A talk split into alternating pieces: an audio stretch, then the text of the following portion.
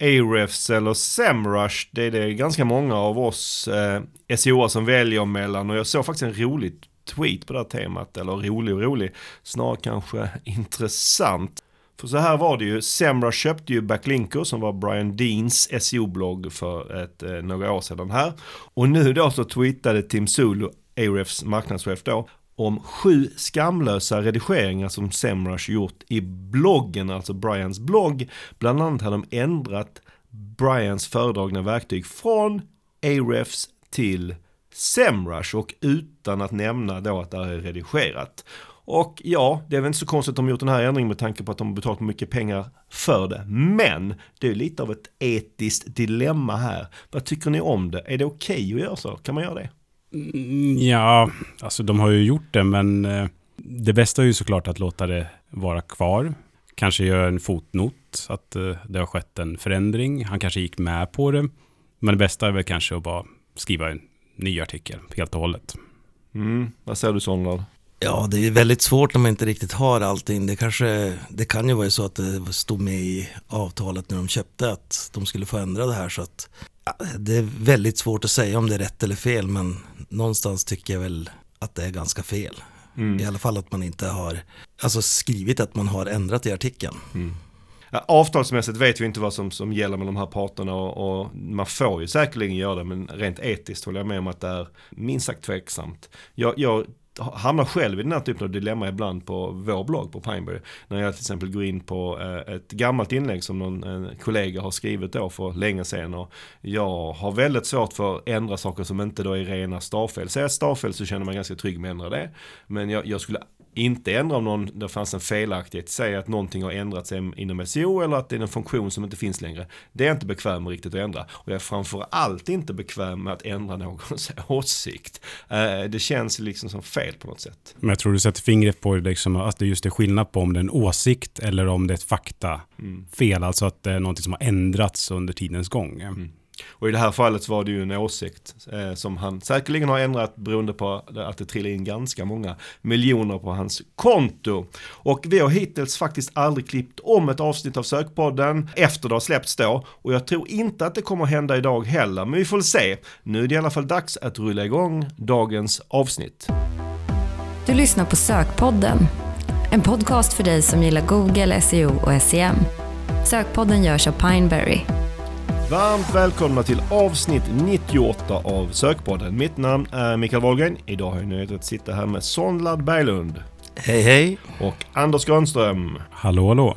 Idag bjuder vi precis som vanligt på 3 ämnen. Vi ska prata Topical Authority, vi ska prompta för SEO och så avslutar vi med ett snack om RGSP.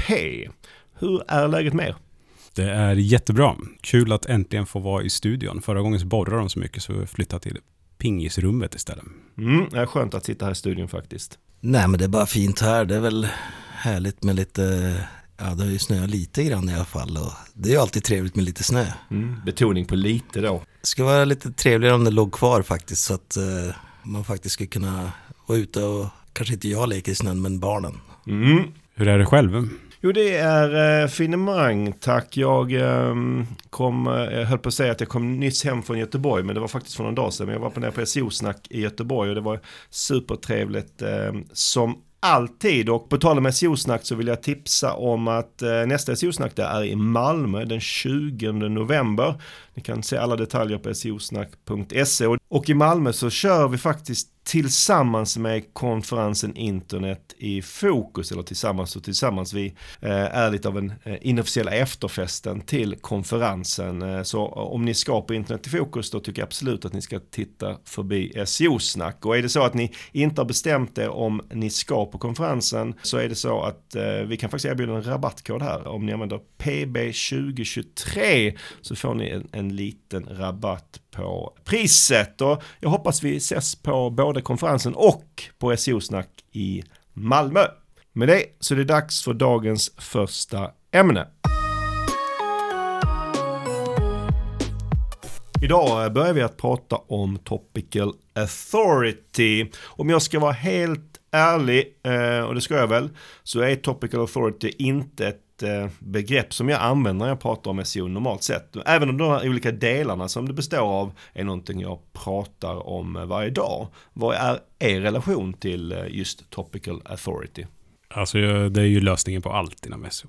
Nej, jag skojar bara. Men jag tycker att det är någonting som är väldigt eftersträvansvärt och någonting som ger möjligheter när det är väldigt tuff konkurrens. Så jag gillar Topical Authority.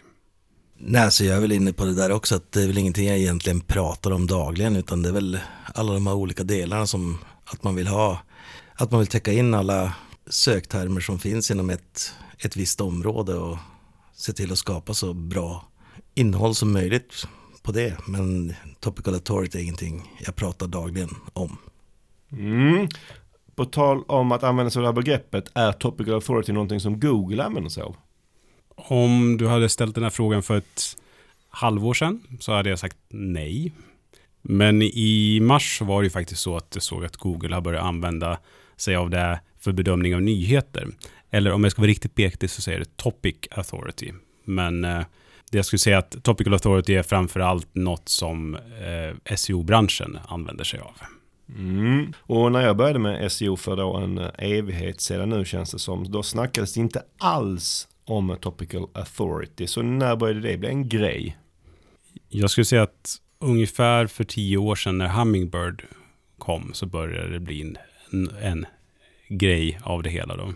Men egentligen så skulle jag säga att jag tycker att det är ganska naturligt att när Google börjar se mer semantiskt på sök, alltså att de inte bara försöker ranka sökord utan att de behöver bli bättre och försöka stå sammanhanget och liksom hur olika googlingar hänger ihop, att det här tar en större plats. Riktigt hett så skulle jag säga att det har blivit på sista året. Mm.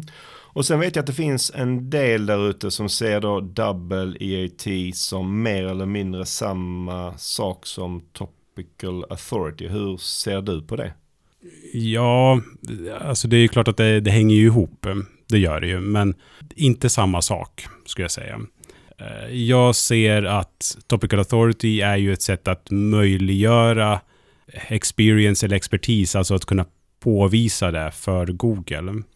Men i båda fallen handlar det ju om ett samlingsbegrepp för att kunna förklara någon form av auktoritet. För mig så handlar Topical Authority extremt mycket om innehåll och i mycket större utsträckning än till exempel för E-A-T. Exempel på Topical Authority skulle kunna vara att jag har skrivit 50 artiklar om SEO, medan du, Micke, du har ju snart gjort 100 avsnitt om Sökpodden. Och det här skulle kunna då vara den externa auktoriteten som är mycket mer i E-A-T. Mm. Och det är ju lite så här att om jag hade frågat 5 olika SEO-are vad som är viktigt för att uppnå då Topical Authority, så tror jag att jag hade fått 5 olika svar. Men Anders, nu är vi intresserade av vad ditt svar är. Jag gör ju alltid en sökordsanalys och det här gör ju på många olika sätt. Det kan vara allt från Ahrefs till att titta vilka frågor som ställs i ämnet, vilka frågor som finns i Googles sökresultat. Bara för att försöka samla in så mycket underlag som det bara går. Och sen utifrån det här underlaget då så försöker jag ju skapa olika kluster eller olika grupperingar för att kunna liksom dela in dem i olika avdelningar eller delar. Och sen efter det så ser jag ju så bara, men hur hänger det ihop? Vad passar ihop? Utifrån det sen så bestämmer jag mig vad jag ska göra, och då till exempel om det handlar om tröjor så bestämmer jag men hur ska jag lägga upp det här? Och då behöver jag ju bygga jättemycket innehåll kring tröjor, så då skulle jag göra tröjor plus färger, så gör jag en undersida på det och då finns det ju extremt många olika färger. Och samma sak skulle jag göra tröjor plus material och göra en massa undersidor på det. Och sen utöver det så skulle jag även skriva artiklar om tvättråd, om det här materialet på den tröjan, eller så här tar du hand om dina tröjor bäst. Ja, massa olika saker för att täcka in ämnet så mycket som det går. Men man ska ju absolut inte stirra sig blind på volym, för det är ju inte det som är huvudfokuset här, utan titta på relevansen. hur hänger de här ihop? Och det är inte bara vad du själv tycker att det hör ihop, utan det är vad Google gör för koppling. Så här gäller det verkligen att googla och se, är det verkligen som du tror när du gör de här klustren? Och det skulle jag säga att det upplever jag kanske som är den inte svåraste delen, men en ganska komplex del här är att förstå de här kopplingarna mellan de här ämnena eller underämnena inom ett ämne. Att förstå hur Google kopplar ihop dem, för att om man inte förstår det så blir det också svårt att skapa liksom en topical authority inom ett ämne om man inte förstår hur de olika beståndsdelarna hänger ihop. Jo, men det är ganska komplext och det är så att det finns ju ingen bara enkel universallösning för att göra det här, utan man får ju titta på det från fall till fall. Mm. När man då har förstått sökbeteendet och förstått de här kopplingarna som kan vara lite kluriga, vad blir då nästa grej? Ja, då ska du ju sätta igång och skapa innehåll och så skriva en massa texter för att försöka svara upp till de frågor eller sökningar som görs. Och du ska ju försöka täcka in så mycket som möjligt i ämnet, eller egentligen behöver du bara täcka in mer än vad din konkurrent gör. Men det är ju svårt att veta exakt var den gränsen går, och därför brukar jag alltid tänka att gör lite mer än vad du tror krävs. Sen är det väl såklart viktigt med att tänka kring internlänkar och kopplingar och sådär, eller hur? Ja, men absolut. Du kan ju tänka på det som att du har ju en huvudsida, den om tröjor. Det är ju den som du vill att ska ranka högst. Och då kan du använda alla undersidorna för att internlänka till den sidan. Du kan använda artiklarna för att länka till den sidan, men även att de ska göra sinsemellan. Nu menar jag inte att du behöver internlänka alla sidor till varandra, men ändå att det ska finnas en koppling, en tillhörighet dem emellan. Ja, för att internlänkning är väl någonting i alla fall som jag generellt sett, alltså även utanför Topical Authority, tror mycket på, som jag upplever fungerar väldigt, väldigt bra. Och en fördel om man tänker Topical Authority, det är att de har skapat mycket innehåll, och då skapas det också väldigt mycket möjligheter att internlänka. Så att det är för mig en av de stora fördelarna med Topical Authority. Ja, men definitivt. Sen ska vi inte glömma externa länkar också. De är ju guld att få på några sådana på de sidorna som man bygger kring det här ämnet. Mm.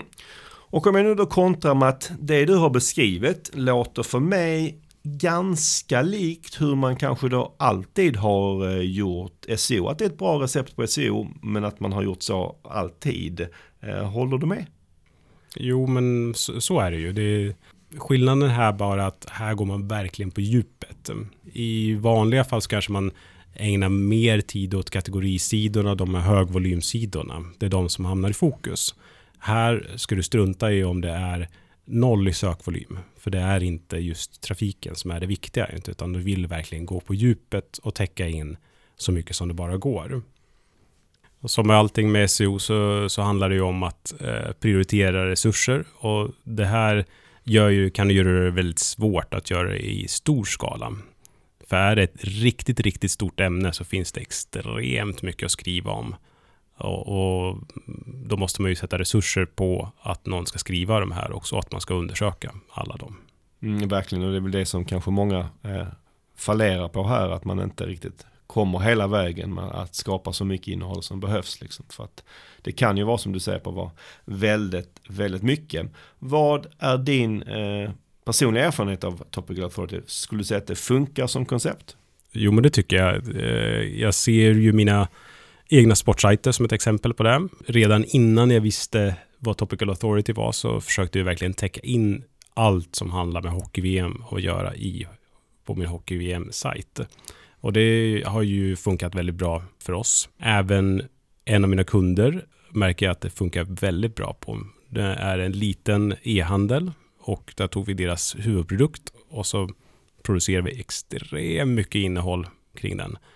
Och de är ju uppe och fightas med de stora internationella konkurrenterna där på svenska marknaden då naturligtvis. Men så jag tycker definitivt att det funkar.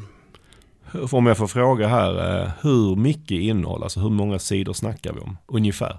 Oj, jag kan inte säga på rak arm, men 40 artiklar plus undersidor är minst 40 i alla fall, kanske till och med 50. Mm. Vad säger du, Sonlard? Vad är din erfarenhet av det här? Fungerar det? Ja, jag skulle säga att även om man inte uppnår Topical Authority inom ett ämne så är det alltid bra att skapa så mycket relevant innehåll man bara kan, för att dels för att täcka upp ett sökbeteende, Sen beror det mycket på vilken nisch man har gett sig in på. Vissa nischer kräver ju betydligt mycket mer innehåll. Och är det ett, vad man kallar your money, your life-segment, så då kräver det även att man har en expert inom ämnet. Så att jag tycker att det vore dumt att inte försöka. Mm. Och ni är inne lite på det här att det är såklart bra att göra det här, för det är ju ganska standard SEO fast man gör det i skala. Det är det som är den stora skillnaden. Och om man då gör det här i skala, hur vet man om eller när man når Topical Authority, när man har nått liksom gränsen att nu är jag där? Det är ju väldigt svårt att veta. Men det finns ju såklart lite indikatorer, eller vad man ska kalla dem för, när man gör det. Och det är ju såklart när man börjar ranka. Och jag kan tänka så här att har man en sajt som är väldigt svag, alltså att den inte har så mycket starka inlänkar, så är det ju innehållet som avgör egentligen om man rankar eller inte. Så där tycker jag att där är det ganska tydligt i alla fall. Så liksom om man märker att vad den vi skriver om här inom det här ämnet så rankar vi bra nästan omedelbart, då är det kan det i alla fall vara ett tecken på att man har nått någon form av Topical Authority. Ja, eller att man är först på bollen helt enkelt. Mm. Och på tal om det här, så en sak som jag tänker på en hel del lite relaterat till det är vår egen sajt pineberry.com, som handlar liksom ämnesmässigt mest om SEO, men vi har ju såklart en hel del om Google Ads och social och lite andra saker. Och många av de sajterna som vi tampas med i SERPen har innehåll enbart om SEO.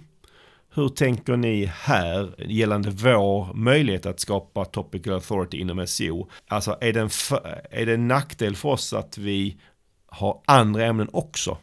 Jag tycker inte att det är en nackdel.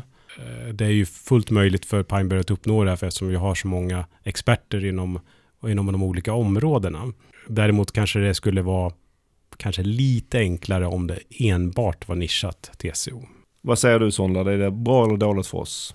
Nej, alltså någonstans så kollar man på hur Wikipedia är uppbyggt, så de är ju Topical Authority på en massa olika saker, så jag tror inte det är ingenting som ska vara omöjligt, utan det handlar ju mer om att man ska få ut mycket innehåll om alla de olika delarna, och sen som vi pratade om innan, att internlänka och se till att man får länkar till de sidorna, så jag tror inte det är något negativt. Mm, och jag gillar här Sonlard att du jämför Pineberry med Wikipedia. Vi har ju varit inne på ganska många positiva saker här med Topical Authority, att det finns liksom inga direkta nackdelar med att försöka uppnå det. Men finns det några som helst risker när man jobbar så här med Topical Authority, att man jobbar med så pass mycket innehåll? Ja, det är väl, alltså, så som Sonlard nämnde, så är det ju bra att det finns ju alltid fördelar med att skapa mycket innehåll, för att det kan ge andra fördelar liksom, så med trafik och sådär. Men kanske att det kan bli en viss intern konkurrens. Men om man jobbar med att tydligt göra skillnad på de olika sidorna och artiklarna, så ska man nog kunna undvika det. Och med det menar du att säga att när man skriver, du tog ett tröjexempel innan, att man har 50 olika sidor om tröjor, så finns det en uppenbar risk att de på något sätt konkurrerar med varandra. Ja, men så är det ju, men med risk för att plocka in mina sportsajter här igen, så är det ju så här, hockey-VM sajten, så är det ju nästan varje undersida eller artikel handlar ju om hockey-VM. Men vi får det ändå funka där, så att det, så om man är tydlig bara, så kan det nog funka. Mm. Tack för det, och där sätter vi punkt för Topical Authority och går vidare till dagens andra ämne. Senast du var med, Sonlard, då pratade vi om huruvida AI-innehåll kan ranka, eller rätt sagt hur bra det kan ranka. Ja, men exakt, jag tror det var avsnitt 95 om jag inte minns helt fel, så det var inte så jättelänge sedan. Nej, och då hann vi bara väldigt ytligt beröra promptdelen kring det här. Så idag tänkte vi att ämnet ska vara prompta för SEO, att vi körde det för hela slanten istället. Ja, men det låter bra. Det är alltid kul att prompta. Ja, för jag vet ju Sonlard att du promptar väldigt mycket och har gjort det under ganska lång tid. Själv gör jag det inte speciellt mycket. Hur är det med dig, Anders? Promptar du mycket? Så ofta jag bara kan och hinner. Jag tycker det är ett jättespännande område. Var inne och testade när Jarvis, eller Jasper som det heter nu för tiden, var i ropet. Jag tyckte inte det var så bra, men nu jag gillar att jobba jättemycket till exempel med ChatGPT och testa bara så mycket jag kan. Mm. Och på tal om promptar så släppte SparkToro en ganska intressant undersökning här om veckan om just promptar på ChatGPT, där de hade undersökt ett antal miljoner promptar. Vilket tror ni var det vanligaste ordet som används i en prompt? Jag skulle skjuta från höften och säga att det är, ja, med tanke på att det har blivit väldigt stort inom SEO-världen, så jag ska tippa på SEO. Mm. Jag gissar skriv, och sen så var det närför något ämne som man ville skriva om. Mm. Sonlard, man skulle nästan önska på ett sätt att det var SEO, och SEO kommer ganska högt upp, men det var det inte. Anders, du är på rätt linje, för ordet right var det vanligaste, och det var med i 35% av alla promptar. Och tittar vi lite längre ner på topplistan så ser man att Google används i 4% av dem, SEO i 2,4% och keyword i 2%. Så att, ja, det är väl ingen tvekan om att promptande handlar om SEO, eller vad säger ni? Ja, men så är det ju. Sen kan man ju också räkna ihop SEO och keyword, så blir det ju mer. Ja, men vi kommer inte riktigt upp i 35%.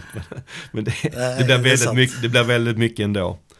När det gäller dagens ämne då, som är SEO och promptande, så tänkte jag att vi skulle utgå från vanliga misstag som man gör när man promptar. Jag bad dig, Sonlard, att liksom lista ett antal vanliga misstag. Och det första som du hade på din lista, det är att man skriver promptar som är öppna för tolkning. Ja, men exakt. För skriver man en prompt som ger rum för tolkning så kan man få ganska konstiga svar. Och det kan ju vara att man promptar att skriva om ren. Och det kan ju betyda både att man vill skriva en artikel om, eller en text om hur man tvättar händerna, eller hur man faktiskt blir ren. Eller om djuret ren, så att man har inte gett en riktigt rätt förutsättningar för att ge ett bra svar. Mm, och det här exemplet så precis, till exempel skriv om ren, för oss in lite på nästa punkt, för att det är ju att misstaget kan vara att man skriver för korta prompta, och skriv om ren är ju en ganska kort prompt. Det är en väldigt kort prompt, och det gäller ju att man ska ge AI tillräckligt med information så att den förstår vad du faktiskt du vill att den ska göra. Men vad är då en tillräckligt lång prompt? Det är en väldigt bra fråga. Det finns väl ingen regel som säger att så här lång ska en prompt vara, eller det här är för kort. Men det viktigaste är att man ska ge tillräckligt med information och vara tydlig vad man vill att den ska göra. Som man tar från föregående exempel då, så kanske man skulle lägga till att skriv kortfattat om djuret ren, inkludera en punktlista med information om renar och skriv max 500 ord. Då har man ju berättat för AI att det är det här jag är ute efter. På tal om att skriva för kort, kan motsatsen hända, det vill säga att man skriver en för lång prompt? Ja, fast då blir det ju av andra skäl. För prompten delar ju plats med själva svaret, så ju längre prompt du skriver desto kortare svar kan du få. Så om du vill ha ett svar med en lång text så kan du ställa till det, för att skriver du då en prompt på 800 ord så då finns det inte jättemycket kvar till svaret. Men det här går väl att lösa genom att dela upp prompten? Ja, men precis. Det är ju en lösning på problemet. En annan lösning är att man använder API-et och delar upp det i olika frågor. Och då blir det att sista frågan, då ber man den att nu ska du skriva artikeln. Och alla andra instruktioner som kommer tidigare i tidigare promptar, och då sparar man ju utrymme för själva svaret. Mm. Sen har vi det här att prompten ibland kan vara lite väl allmänt formulerad. Ja, det är viktigt att se till att man ger kontext över vad man vill ha för output. Annars kommer återigen AI ha svårt att förstå vad den ska göra. Så här är det ju också att man måste ge AI information om vad man vill att den ska göra. Skriver en prompt som är skriven dikt, så är det svårt för AI att veta vad den faktiskt ska göra. Den förstår ju att den ska skriva en dikt, men vad ska den skriva dikten om? Och då ger man ju den även här öppen för tolkning. Så att en bättre hade kanske varit att man skriver en prompt som säger skriv en dikt om hösten, så ger man en kontext över vad den ska göra och mer information att det är det här jag förväntar mig av dig. Och lite på liknande tema så kan ju en miss vara att man använder lite väl avancerad grammatik. ChatGPT är ju inte tänkt att vara ett språkligt geni, även om den är bra på språk. det är viktigt att man använder enkel och direkt grammatik för att AI ska förstå vad du är ute efter. Vad kan då vara för svår grammatik? En bra fingervisning är ju att man, om man själv har svårt att förstå prompten, så använder man för svår grammatik. Så försöker du få AI att skriva efter konstens alla grammatiska regler, så kommer det att sluta med att du dribblar bort AI helt och hållet. Ett exempel kan ju vara att man skriver in som en prompt att hur kan man förklara den semantiska skillnaden mellan perfekt och pretorium i svenska. Fast det funkar lika bra med vad är skillnaden mellan perfekt och pretorium i svenska. Men en sak som jag tänker på också, att AI är väl bättre på engelska också än på svenska, eftersom den är mer tränad, så att den kanske klarar av mer avancerade grejer på engelska. Ja, men exakt. Ett exempel är ju att vi körde ju AI-AV förra veckan och här på kontoret, och då var det att vi försökte få till en dikt som skulle rimma på svenska, men det gick inte. Men skrev jag att det skulle rimma på engelska, så gick det hur bra som helst. Men det är väl någonstans så sker ju en översättning, och sen har de ju tränat på engelskt innehåll. Mm. Och sen har vi det här med sanningshalten i det som ChatGPT spottar ur sig. Ja, det är ju förvånande många som faktiskt utgår från att ChatGPT alltid har rätt. Ja, det är faktiskt ganska ofta man får tillbaka så här, ja, men ChatGPT sa att det var så här. Och jag vet inte, för mig, när någon säger att ChatGPT har sagt det, så är det ju inte, är det långt ifrån ett bevis på att det är sant. Ja, jag tycker nog att när man jobbar med ChatGPT eller andra AI, så ska man behandla varje dag som 1 april. Att man ska vara väldigt kritisk. Det låter som en ganska rolig grej att allt är 1 april, för 1 april är en ganska rolig dag. Ja, men exakt. Så att man ska ta allting med en nypa salt, kan man väl säga. Man måste faktakolla. Annars kan det bli, ja, men som förra veckan när vi satt och skulle generera ut en text om värmepumpar, och helt plötsligt var det var trollkarlar som trollade fram varmt vatten, och det blev väldigt tokigt. Mm. Kan man på något sätt i prompten liksom påverkar sanningshalten på något sätt, att man kan styra dem att det är mer sannolikt att det inte dyker upp trollkarlar i värmepumpssammanhang? Jag skulle nog säga ja på den frågan. Sen vet jag faktiskt inte riktigt, men jag brukar alltid ta med i prompter om jag ska generera ut en text att håll dig till riktig fakta. Brukar jag skriva med i prompten bara för att undvika att den ska hitta på saker som inte antingen finns eller existerar. Nej, jag tänker också att det kan ibland vara fördel också, kanske på något sätt ge någon hint om var man kan hitta information, eller var ChatGPT ska hitta informationen. Till exempel att man helst ska använda viss typ av .gov eller .org-sajt om man snackar engelska, eller att man ska hålla sig till kända dagstidningar eller Wikipedia. Där är det mer sannolikt att det är korrekt i alla fall. Ja, men exakt, och jag har sett att en del skriver prompter på det sättet, så att sen är det väldigt oklart om det faktiskt funkar. Mm. En annan sak som jag tycker är klok här, det är väl att be ChatGPT att skriva ut källorna, eller hur? Så man kan se var de har hittat den här trollkarlen i värmepumpsammanhang.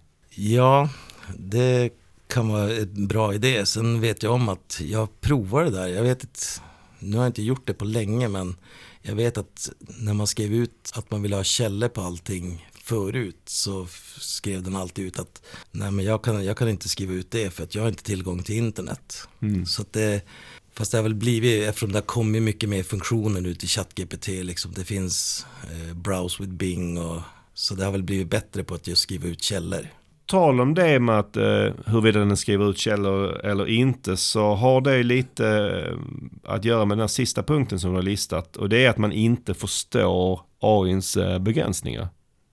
Ja, för om man tänker efter så är ju AI och ChatGPT är ju fortfarande under utveckling, och nu det var inte många veckor sedan de uppdaterade sitt dataset, eller vad man ska säga, till 1 januari 2022, och innan det så har det varit 30 september 2021 som den hade data som den lärde sig ifrån.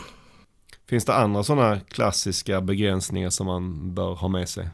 Fördomar har också förekommit en hel del med, och det är ju på grund av att AI då har tränats på ett dataset som är fördomsfull och innehåller fördomar, så att då har det genererats ut texter som kanske inte har varit jättebra. Och även har ju AI otroligt svårt att se skillnaden på fejkad data och vad som är riktig data. Så det Jag kan ta ett exempel om när jag själv skrev att vem är Sonlard Berglund till ChatGPT, så kom det en lång text om att jag var med och utvecklade Ali som var vårt första aprilskämt. Och att jag låg bakom hela den och att jag var mer eller mindre en framstående utvecklare av AI. Mm. Det fanns ju ändå en viss koppling till det här aprilskämtet, men det var ju ganska långt ifrån sanningen. Ja, vi får se. Det kanske blir sanning nu då. Ja. Okej, det var ju dina punkter, och när jag har kollat på vissa prompts, när man tittar de som brukar lägga ut dem, så är de ju... De är ganska avancerade, som vi varit inne på. De kan vara, och det krävs ju att de är ganska avancerade för att man ska få ett bra svar. Samtidigt har jag sett att det har ju skapats en marknad där man kan köpa prompts så att man ska slippa då skriva de här ganska avancerade promptsen själva. Och då är min fråga sån att, ska man köpa färdiga prompts? Nej, jag skulle nog säga att svaret är nej på den frågan. Jag provade själv för att man blev överöst med reklam om att man ska köpa promptar, och det är överkryssade siffror att men det här kostar $199 i vanliga fall, men nu får de för $28, så jag tänkte att varför inte? Du vill testa helt enkelt? Jag ville testa och köpte, jag tror det var 2000 promptar för $28. Så att jag köpte den för att kolla bara, vad är det här för någonting? Men det kändes lite grann som att de har använt ChatGPT för att skapa de här 2000 promptarna, så att jag skulle vilja säga att kvaliteten var väl inte, den var inte bra. Nej, då är det sannolikt bättre att kanske kolla på Twitter eller på andra ställen där folk som verkligen kan det här delar med sig av sina promptar och hur de gör. OpenAI har ju en ganska bra artikel också om hur man ska tänka när man promptar och sånt där, och det finns otaliga källor, och jag skulle säga att lär man sig göra det själv så är det bättre än att spendera $28. Mm, det kan vara att $28 prislappen är liksom motsatsen till en kvalitetsstämpel, utan det är nästan en stämpel på att det kanske inte är kvalitet. Exakt. Mm. Tack för de tipsen, och därmed tänker jag att vi sätter punkt för prompta för SEO för idag och går vidare till dagens sista ämne.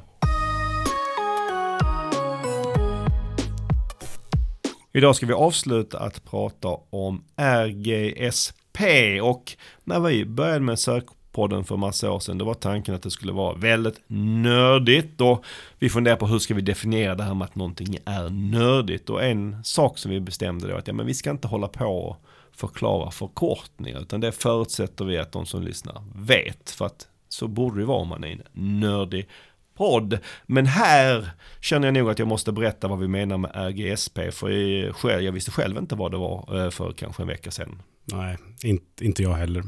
Och RGSP står för Randomized Generalized Second-Price. Och det har med auktioner att göra, och specifikt har det här då blivit en het potatis i samband med då Googles antitrust-förhör med DOJ i USA. Det är ju mycket snaskigt som har kommit ut från de här förhören. Senast nämnde vi väl att Google justerat auktionen för att nå sina kvartalsmål. Precis, och det här som då har kommit fram när det gäller RGSP har också skapat många rubriker. Och jag vill verkligen nämna här att vi har haft mycket hjälp av en djuplodande artikel på Search Engine Land när det gäller det här ämnet. Och vi länkar såklart till den i avsnittsinlägget. Ja, jag behövde faktiskt läsa om artiklarna några gånger för att greppa hela komplexiteten, kan man säga. Verkligen, jag tror jag läste artikeln, har läst den 3 gånger, och den är ganska lång, men den beskrev det som har hänt på ett väldigt bra sätt, även om det som sagt är ganska snårigt. Om vi då ska börja med att bena ut varför det blev så mycket snack om detta med RGSP, var börjar vi då?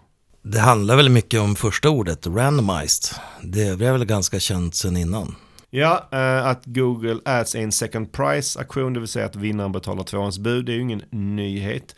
Inte heller att Google använder sig av AdRank för att bestämma vinnaren, det vill säga då att det inte bara budet utan även quality score och andra faktorer som summeras ihop till ens AdRank. Och här vill jag nämna att i förhören och i artikeln så används ett annat internt Google-begrepp som de kallar för long-term value, som de då använder istället för AdRank, men som jag förstår det är det mer eller mindre samma sak. Så vi kommer kalla det AdRank här för att inte komplicera det här redan snåriga ännu mer. Men det som då var nytt, i alla fall för mig, och det verkade vara för många, det var att de ibland slumpar fram vinnaren av auktionen. Så det är inte alltid den med högst adrank som visas högst upp, utan ibland kan det vara tvåan som istället visas högst upp. Vad har Google för argument för att göra så här då? De säger att de byter plats för att skapa variation så att inte en och samma annonsör vinner alla auktioner. Och i förhören sa de så här, och nu citerar jag: "We flip the winners of the auctions with runners-up, otherwise Amazon always shows up on top." Och ett annat argument då från Googles sida, det är ju att det här systemet då ökar deras intäkter, vilket de också själva tillstår i förhören. Är det inte bra att de skapar variation då? Kanske, men frågan är då vilket pris som kommer med den här variationen. Och de flesta i branschen har reagerat negativt när det här kom ut. Men det finns även de som säger att det är ganska bra det här med att de kör randomized. Och jag läste bland annat en artikel av Google Ads-profilen Fredrik Vallee, och han kallar det här istället för out-of-order-aktioner istället för randomized, men det är egentligen samma sak. Han visade ett teoretiskt exempel där en annons med väldigt hög förväntad CTR, det vill säga att det sannolikt är en väldigt relevant annons, inte hade en chans att vinna auktionen om man bara går på AdRank på grund av att det då fanns andra annonsörer som budar så pass mycket högre. Och visst, just i detta teoretiska exempel så kan det kanske finnas anledning att man då ska frångå AdRank och lite mer slumpa.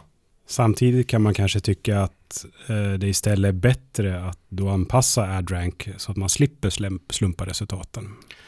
Verkligen. Men DOJ gillar inte att Google gör så här, eller? Nej, som jag uppfattade gillar de inte den här då slumpmässiga komponenten, för enligt dem då så trissar det upp priserna. Hur då? Alltså jag vet faktiskt inte exakt hur DOJ tänker när de säger att det trissar upp priserna, men jag läste i ett bra exempel från en branschperson som jag kan försöka dra här. Jag kommer kanske anpassa det lite för E2. Tänk att ni båda två vill gå på en efterlängtad Britney Spears-konsert där efterfrågan på biljetterna är så pass hög att man anordnar en auktion och där man får buda där för biljetterna. Och Anders, du budar 1 000 kronor och du Sonlard, du budar 950 kronor. Sen tänker vi oss att ni har en liknande AdRank i det här fallet, båda två. Det vill säga förutom budet så är ni ungefär lika bra och relevanta besökare på den här konserten. Ni kommer sköta er, ni kommer applådera, ni kommer ta med ert skräp hem och så vidare. Och om då Google eller den som sköter den här fiktiva konsertauktionen slumpar resultaten så att det är du Sonlard som vinner trots att du bara hade budat 950 kronor mot Anders 1000 kronor. Vad händer då nästa gång Britney kommer och ger en ny efterlängtad konsert? Hur kommer du buda den gången, Anders, när du då blev snuvad den första gången trots ett högre bud och en liknande adrank? Jag måste säga det är ganska upprörande att jag inte vann den budgivningen. Men jo, jag hade nog smält på ett ordentligt mycket högre bud. Ja, och det är ju det som är kritiken mot det här då auktionsförfarandet. För budar du bort tillräckligt mycket mer så kommer det skilja så pass mycket i AdRank att Google inte slumpar. Så att genom att buda väldigt mycket mer, i det här fallet kanske du dubblar ditt bud för att få de här Britney Spears-biljetterna, ja då försvinner slumpfaktorn. Och det är såklart då trissar det upp priserna. Det känns inte som att det är en speciellt transparent process. Hur har branschen reagerat på det här? Som jag var lite inne på innan så har det mest varit kritiska röster, och framförallt just det här att saknas transparens som du är inne på, och att det kanske även känns lite oetiskt och att auktionen på något sätt känns riggad, och i takt med allt som kommer fram så kan jag väl hålla med om det, att det känns liksom mer och mer riggat. Och det har ju framkommit i de här förhören att Google själva skriver mer eller mindre då att de känner att de vågar inte förklara hur det fungerar för annonsörerna, för att om de skulle göra det så skulle annonsörerna inte acceptera förfarandet. Hur tänker du kring det här? Hur ser du på det hela? Jag ser det nog så här. Jag har väl egentligen alltid gillat konceptet med AdRank, att det inte är högsta bud som vinner. För mig har det alltid varit lite charmen med Google Ads. Men sen när det blev känt att Google använde sig av tröskelvärden för en massa år sedan, vilket jag tror vi hade som ämne i avsnitt 69, ja, då började min uppfattning om AdRank och auktionerna kanske då naggats lite i kanten, och efter det hade de fått reda på något om slumpar fram auktioner ibland gör det mig kanske ännu mer tveksam. Så det känns liksom kanske som Google trixar lite väl mycket med auktion utan då att berätta hur de gör, förutom då nu när de blir tvingade att göra så i förhören. Ja, när man ser vad som kommer fram här i förhören så är det nästan lite komiskt att Google en gång i tiden var kända för sitt motto Don't be evil. Ja, det känns väldigt långt borta när det gäller Google numera, måste jag säga. Vad tror ni? Kommer det som har kommit fram kring RGSP påverka hur man som annonsör ska tänka kring sin annonsering? Nej, i praktiken kanske inte ändras så jättemycket. Men man kanske borde tänka efter en gång till innan man höjer sina bud. För om det ändå inte hjälper dig att få bättre annonsposition är det kanske inte lika givet att du ska höja dina bud. Men som sagt, jag tror att annonsörer kommer köra på som vanligt. Mm. Och med det så lämnar vi RGSP för idag, och så får vi se vad som har dykt upp från de här fortsatta förhören tills nästa avsnitt. Det ser vi med spänning fram emot, och nu återstår endast att avrunda dagens avsnitt. Innan vi stänger butiken för idag vill jag slå ett slag för att vi nu söker nya kollegor inom SEO. Ja, så är du sugen på ett nya äventyr så tycker jag du ska gå in på jobb.pineberry.com och läsa mer. Och du får såklart väldigt gärna ha jobbat med SEO i ett par år, men viktigast av allt är att du tycker att sök är lika kul som vi, och det antar jag att du gör i och med att du lyssnar på Sökpodden. Som alltid, har du tankar eller feedback på dagens avsnitt så når du oss på sokpodden@pineberry.com. Jag hör gärna av dig om ämnen du vill att vi pratar om i kommande avsnitt av Sökpodden, och vill man köpa ett par Britney Spears-biljetter så kan man ju mejla mig direkt. Mm. Tusen tack för att du lyssnade idag. Vi hörs igen om en månad. Tack för idag. Tack och hej.